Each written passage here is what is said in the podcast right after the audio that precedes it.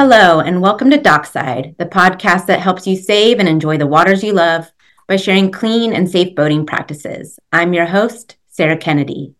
In this episode, we'll talk with Search and Rescue Controller Sandy Needle with the U.S. Coast Guard Sector Los Angeles Long Beach Command Center about the Coast Guard's roles, mission, and services to boating safety and environment protection. Welcome to the show, Sandy. Good morning. Thank you for having me on your show. Appreciate it. Thank you so much for joining us today to talk about the U.S. Coast Guard and its many important roles and missions. Okay, Sandy, let's start out with where you're joining us from today. Uh, good morning. As I said, I'm off duty today, so I'm calling you from home in uh, Huntington Beach, California. Awesome. And how did you get involved in the U.S. Coast Guard? What is your role in the U.S. Coast Guard? What has it been in the past, and what is it today? Well, you know, it started back in a long time ago when I was 17 years old in high school, uh, trying to figure out what I wanted to do in life. And I had an uncle uh, who had spent time in the Coast Guard and retired from the Navy. He uh, said, Hey, why don't you uh, think about the Coast Guard as far as a, a start to your life? He says, There's a lot of different missions, different things to do within the Coast Guard. And I looked into it, and, you know, lo and behold, back in 1985, I enlisted in the Coast Guard and went off to boot camp. Um, from there, I uh, you know I spent five years on active duty. Uh, started off a, with a, at a patrol boat, uh, a small boat station, and uh, went to a uh, what they call or what they call a, a sea school. I went to a radioman school, which uh, that rate is no longer in existence with the, the radioman dealt with search and rescue communications, shipboard communications, things of that. Uh, did a stint at a rescue coordination center at our district office. Uh, back then, it was in Long Beach, and then finally uh, transferred to the reserves uh, in 2000 or 1990, and uh, you know did time doing search and rescue communications at our group office in Long Beach, and uh, finally came to a point where uh, I did my career uh, in the reserves. I retired as a, uh, a chief, an operations specialist chief, and uh, an opportunity came along in in 2003. Uh, an interesting opportunity. The Coast Guard at that point said, "Hey, we're to take two two to three spots at every Coast Guard uh, operation center, command center, and we're going to civilianize them. And the the command at that time uh, knew knew who I was and knew the work that I was doing in the reserves. They said, "Hey, why don't you apply for this position?" Um, the, the thinking behind civilianizing these positions were to um, provide stability. Uh, for Coast Guard members on active duty, they're at a job for about three to four years or a, a, a, location, and then they transfer out. Well, your your local agencies they get to know them, and then they're off. So the Coast Guard uh, did a great job of saying, "Hey, let's get some continuity built up between the Coast Guard and our partners in industry, and civilianize these jobs." And 20 years later, now as a, a civilian, uh, a federal employee. I'm uh, enjoying my work, loving my job, and uh, talking with you today. Awesome. Thank you. And under which government branch does the U.S. Coast Guard fall into? Uh, currently, at least since 2003, we're under the Department of Homeland Security. Uh, prior to that, back when I first joined, we were a part of the Department of Transportation. Uh, and if you want to really go back, prior to 1967, uh, Coast Guard was part of the Department of Treasury, and so a lot of a lot of history there. If uh, for those that are uh, the musical Hamilton uh, lovers, uh, Alexander Hamilton helped create the Coast Guard back in 1790 as the Revenue Cutter Service, and then roughly around 1950. Uh, the Revenue Cutter Service joined with the U.S. Life Saving Service to form what we see today as the U.S. Coast Guard. Oh, wow. So interesting. And what are some of the most common active issues on the water that the U.S. Coast Guard responds to?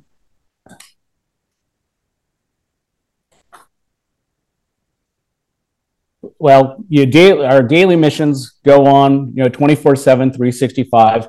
Your historical, you know, search and rescue missions, uh, port, waterways, coastal security patrols, uh, homeland security missions.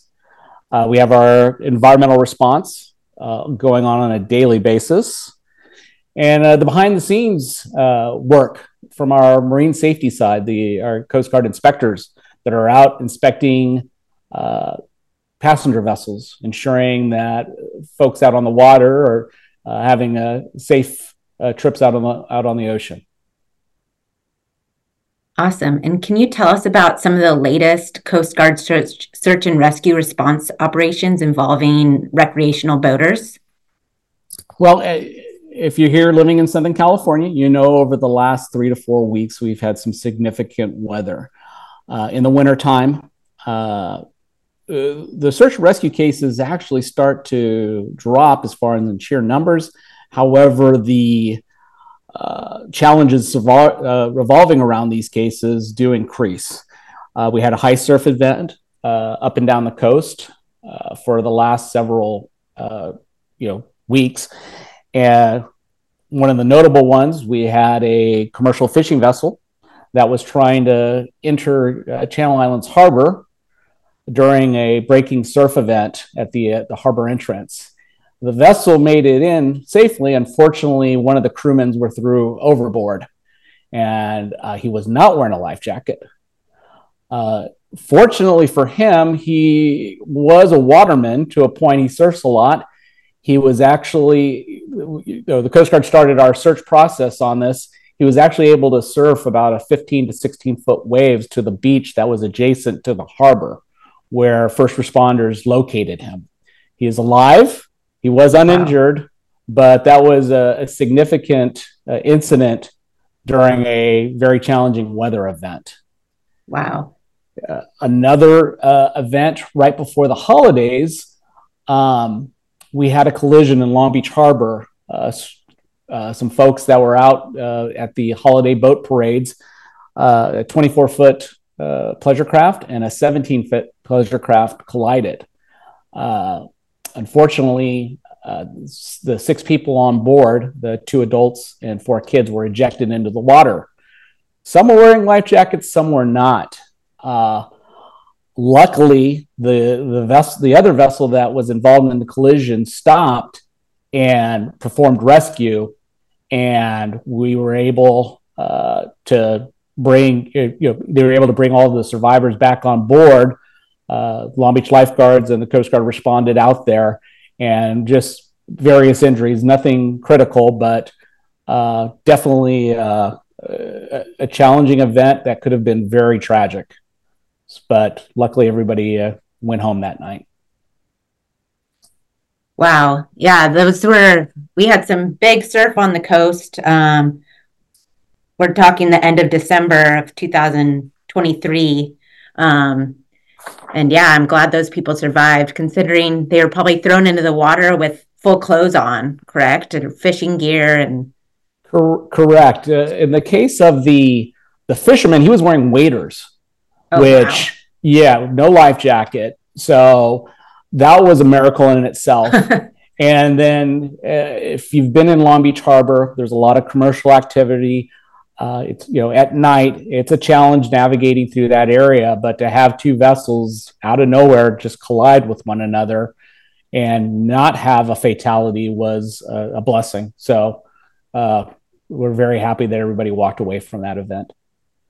Thank you for sharing. Um, let's go over some scenarios. Um, first let's talk about your boat is taking on water and it seems it's going down quickly you can only grab or do three things. What are you going to go grab or what are you going to go do? Okay, great question. let's uh, let's assume that people listen to your podcast uh, and you know and have taken safety classes and they're wearing their life jackets. That's the easy way. Uh, we've got you know you're already a, one step ahead of the game. Um, in my experience, I found that uh, unlike the movies, when a vessel starts taking on water, it doesn't immediately sink like the Titanic or something like that. uh, vessels tend to have some buoyancy to them. So, um, my advice to anybody out on the water is stay with that boat as long as possible. If you are going to have to enter the water, uh, think what you have with you. Maybe you have a surfboard with you. Maybe you have ice chests. Uh, anything that floats, throwable life jackets uh, or seat cushions. Um, when a vessel does sink, it tends to produce a debris field. Stay within that debris field. Stay together. That's always my message to people if I talk to them on the radio or on the phone. Uh, don't try to swim for it. There's safety in numbers. Stay together. If you are going to grab, uh, say, an emergency go kit, which I would recommend for everybody, you're going to have a VHF radio available to you. You are going to grab your distress flares. Um, if you have a what we call an EPIRB, an emergency position indicating radio beacon, you're going to grab that. That's uh, going to help us take the search out of rescuing you. you know, they call it search and rescue for a reason, but I like to do the rescue vice the searching. Those are all things that are going to hopefully produce a you know a positive outcome in locating you and rescuing you uh, in the water. Thank you. And let's go over the second scenario. You're in a remote location, conditions are not favorable, and there's a man overboard. What should the boat captain and crew do? First off, remain calm.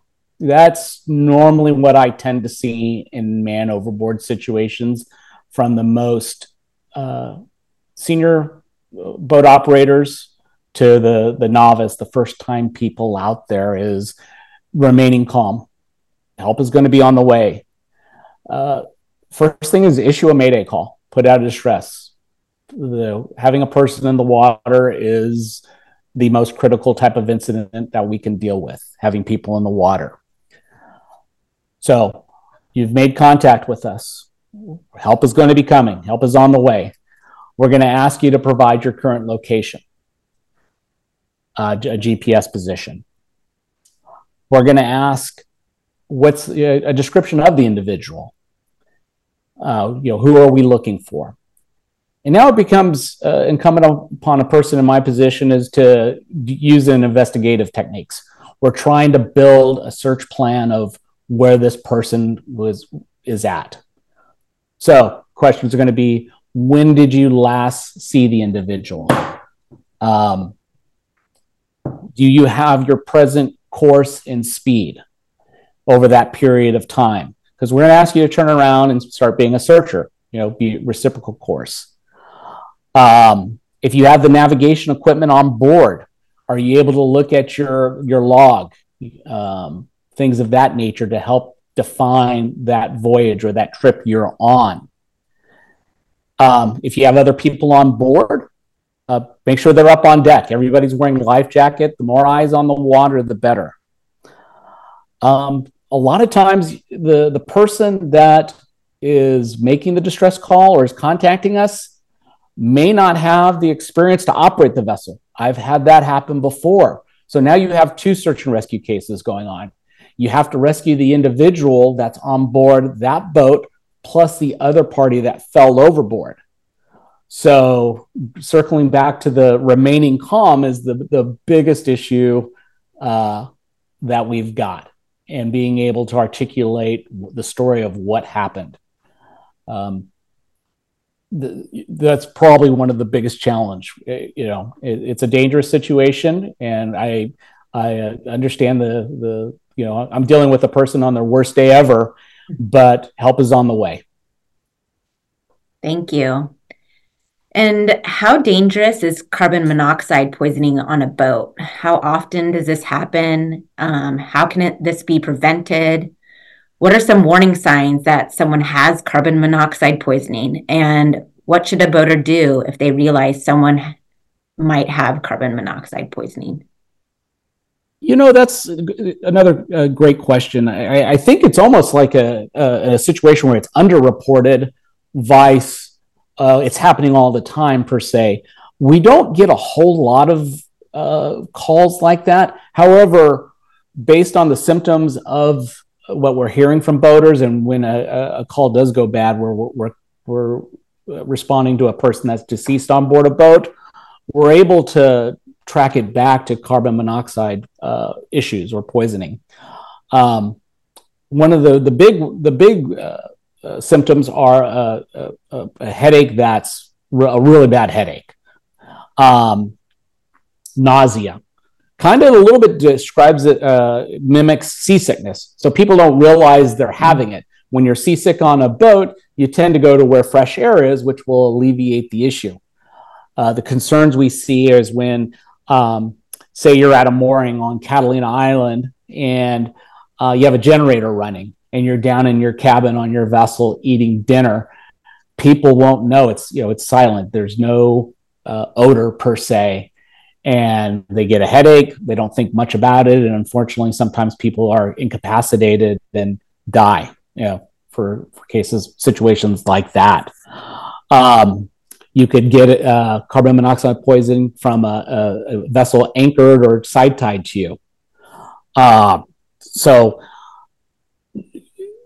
if there's good ventilation, you're not going to see it. But as I mentioned, a lot of times carbon monoxide poisoning, it's it's a deadly killer, but it mimics itself as possibly seasickness or another uh, type of issue.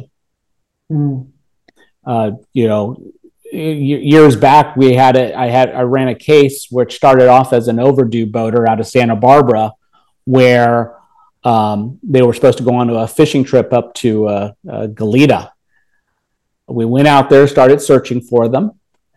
Uh, they weren't there. We expanded our search off offshore, and we found them about 10 miles out drifting. And unfortunately, we found the two victims uh, below deck, incapacitated. And we surmised that that was the, the the cause was carbon monoxide poisoning. Wow. Um, so, in your eyes, what does a safe boater look like? What are things that a safe boater never leaves the dock without? Well, the the obvious one, and I you you, you harp on it on all of your uh, podcasts, which is great. When the safety ones with the the, the lifeguard chiefs and all, wear uh, properly fitting life jackets, having that on board, having all your required safety uh, gear on board, uh, flares that are not expired a VHF radio, uh, your a, a, GPS device, ability to tell us your position. Uh, having that GPS device on is always a big thing. It's an interesting fact that, in my experience, that people wait till they get into trouble to turn on their GPS units. It takes a while to for it to triangulate and provide a position. So when you leave the dock, please have your GPS up and running. Um, communicate a float plan. That is one of the biggest things I see out there. When family members go out on trips, be it fishing trips, day trips, um, communicating that plan to their family, uh, having vessel information, what it looks like, uh, their the registration information, what they're going to be doing as far as fishing, because uh, a lot of the questions that I ask when I take a report of a vessel that's either unreported or overdue is, okay, they're fishing. What are they fishing for? As we've seen over the years with the way the water, the warm water, the fishing that you see normally off of Mexico has made its way up to our Southern California waters, up to the Channel Islands and beyond, and which are taking people that normally wouldn't go out far they're heading out far distances to go fish. And these fish like yellowtail or sailfish, once they catch on, to it, it's a, a, good three to five hour battle in some cases for uh, a, a boater to land this fish. And if they, you know, they told their loved one back home, "Oh, I'll be back in five hours." Well, guess what?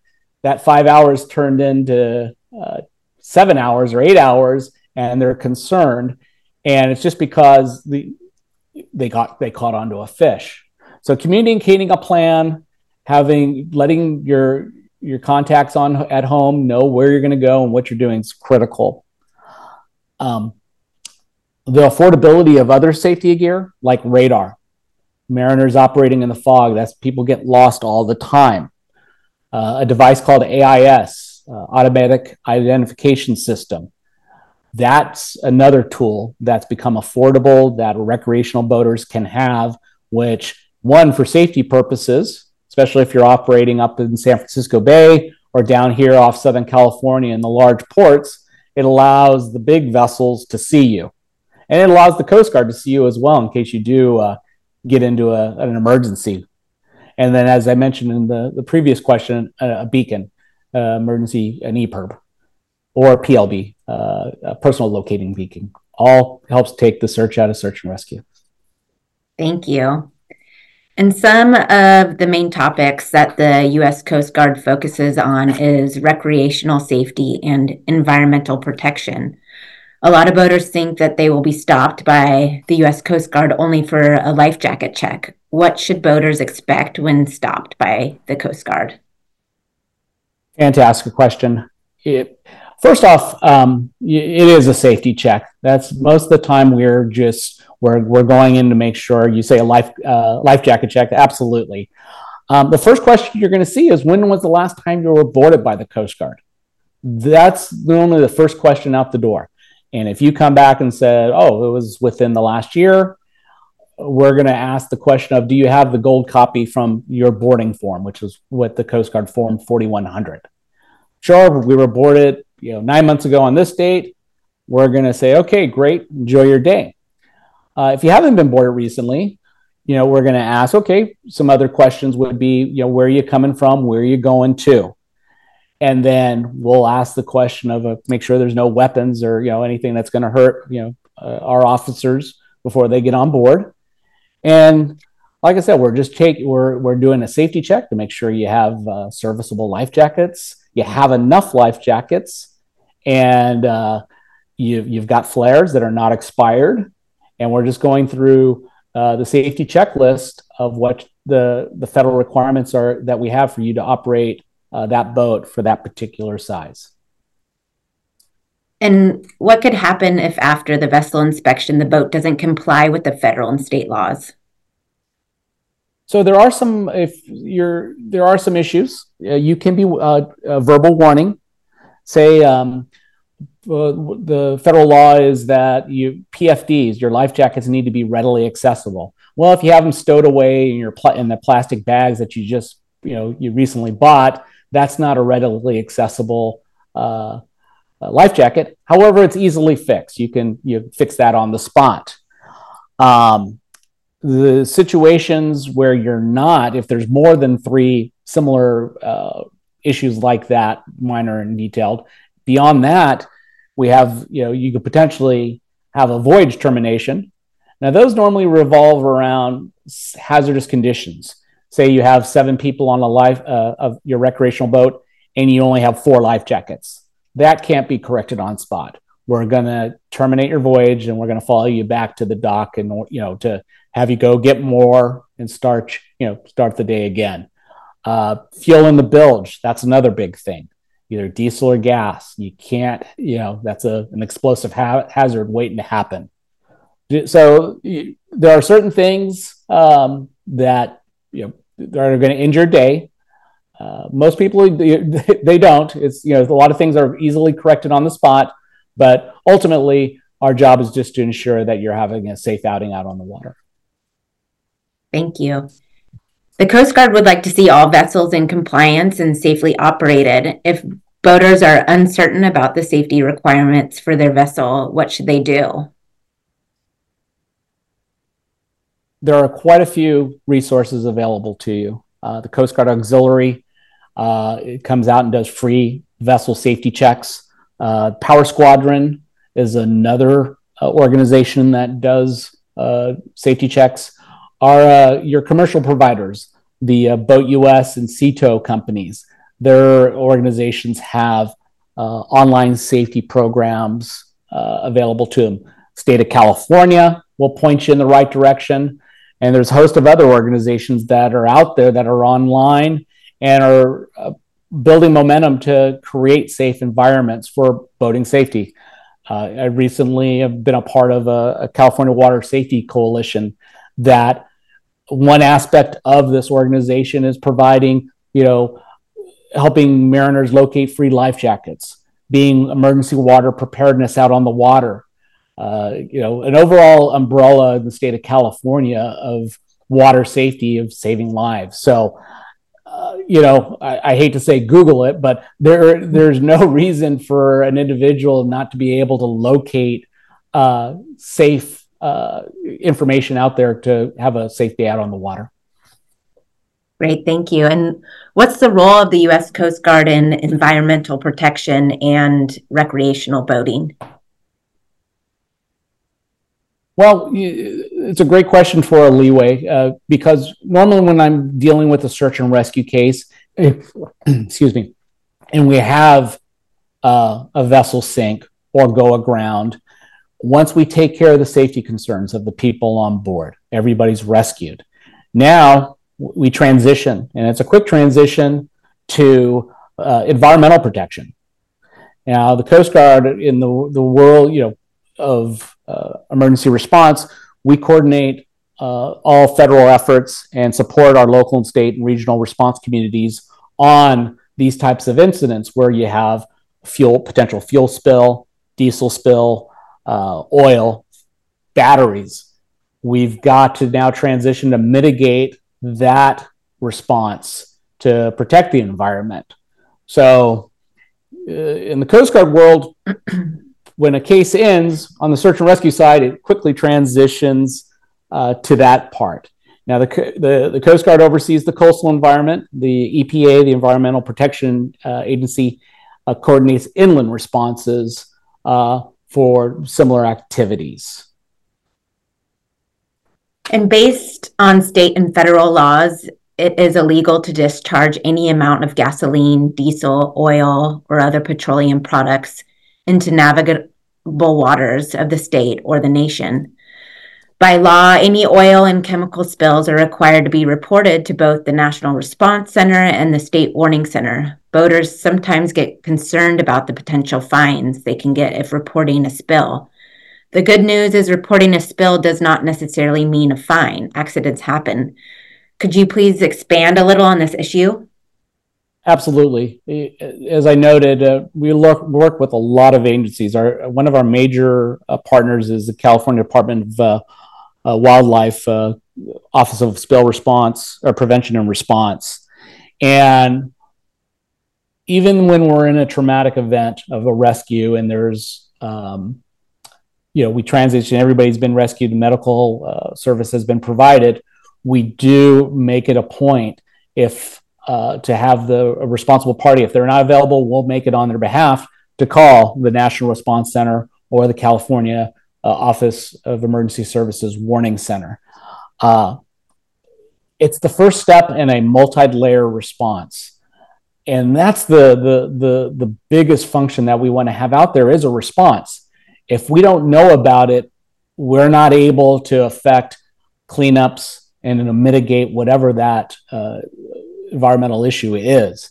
But making that, those calls to those organizations starts a process that uh, notifies a lot of various agencies uh, up and down the coast in that area that will respond. And uh, I keep on using the term to mitigate. And that's what we're trying to do. We're trying to mitigate any exposure we're having to the environment and to clean it up. And so um, your life's moving on and the environment is moving on as well. And uh, we're you know we're, we're able to enjoy the the next day. Um, I've got a couple phone numbers that I'm ha- more than happy to provide. Um, the, for the National Response Response Center, it's 1 800 424 8802. And then for the Office of Emergency Services Warning Center, their phone number is 1 800 uh, 852 7550 and we can repeat that at the end of our uh, uh, uh, podcast. But uh, the the key thing is the notification because it does start that wide uh, notification process to get all the required agencies involved to help mitigate the issue. Thank you so much. Uh, do you have any additional safety and clean boating tips for our friends listening today? Do you have anything else to add? well, we've covered a lot, and that's and that's a good thing. But um, in, this is a reoccurring message that you'll see in your podcast. But uh, have a plan. Be prepared when you go out. Know the weather. A lot of people get into trouble by not knowing the weather, what the conditions are offshore with the winds and the seas, but at harbor entrances as well as we're uh, we've seen over the last several weeks, and what we're, but we're about ready to see here in the next couple weeks. I know we have a big uh, a surf event starting tonight into tomorrow, but that will continue through the winter. Um, know your abilities to operate the vessel. Take these courses. Uh, become a better mariner out on the water. Um, have a safety plan in the event an emergency does happen. You you know how to remain calm and how to respond to that. And uh, my friends here with the lifeguards, you know, the, the term is respect the ocean. Uh, I can't, that is such a great term because various parts of our coastline, from San Diego all the way up to Crescent City and beyond, are different environments. Uh, a boat might do well in the San Pedro Channel off Catalina Island, but you go up to say Santa Cruz Island and the Santa Barbara Channel, conditions are completely different. And having an understanding of that, respecting the ocean, you know, I like to joke uh, that the ocean, you know, it, it, it, doesn't choose favorites. It just it it ha- when the ocean wants to do what it wants to do, it will do it, and it's best to be prepared for everything. Don't don't lose your situational awareness when out on the water. But uh, I do appreciate you taking the time here to uh, uh, to interview me. I hope it's been very helpful for uh, all the uh, mariners out on the water. Thank you, Sandy. Um, thank you. I appreciate you and your time today. Thank you for sharing your experience with us. And thank you to all of our friends out there listening to Dockside. Please make sure to tune in for future episodes. This podcast was brought to you by the California State Parks and the California Coastal Commission.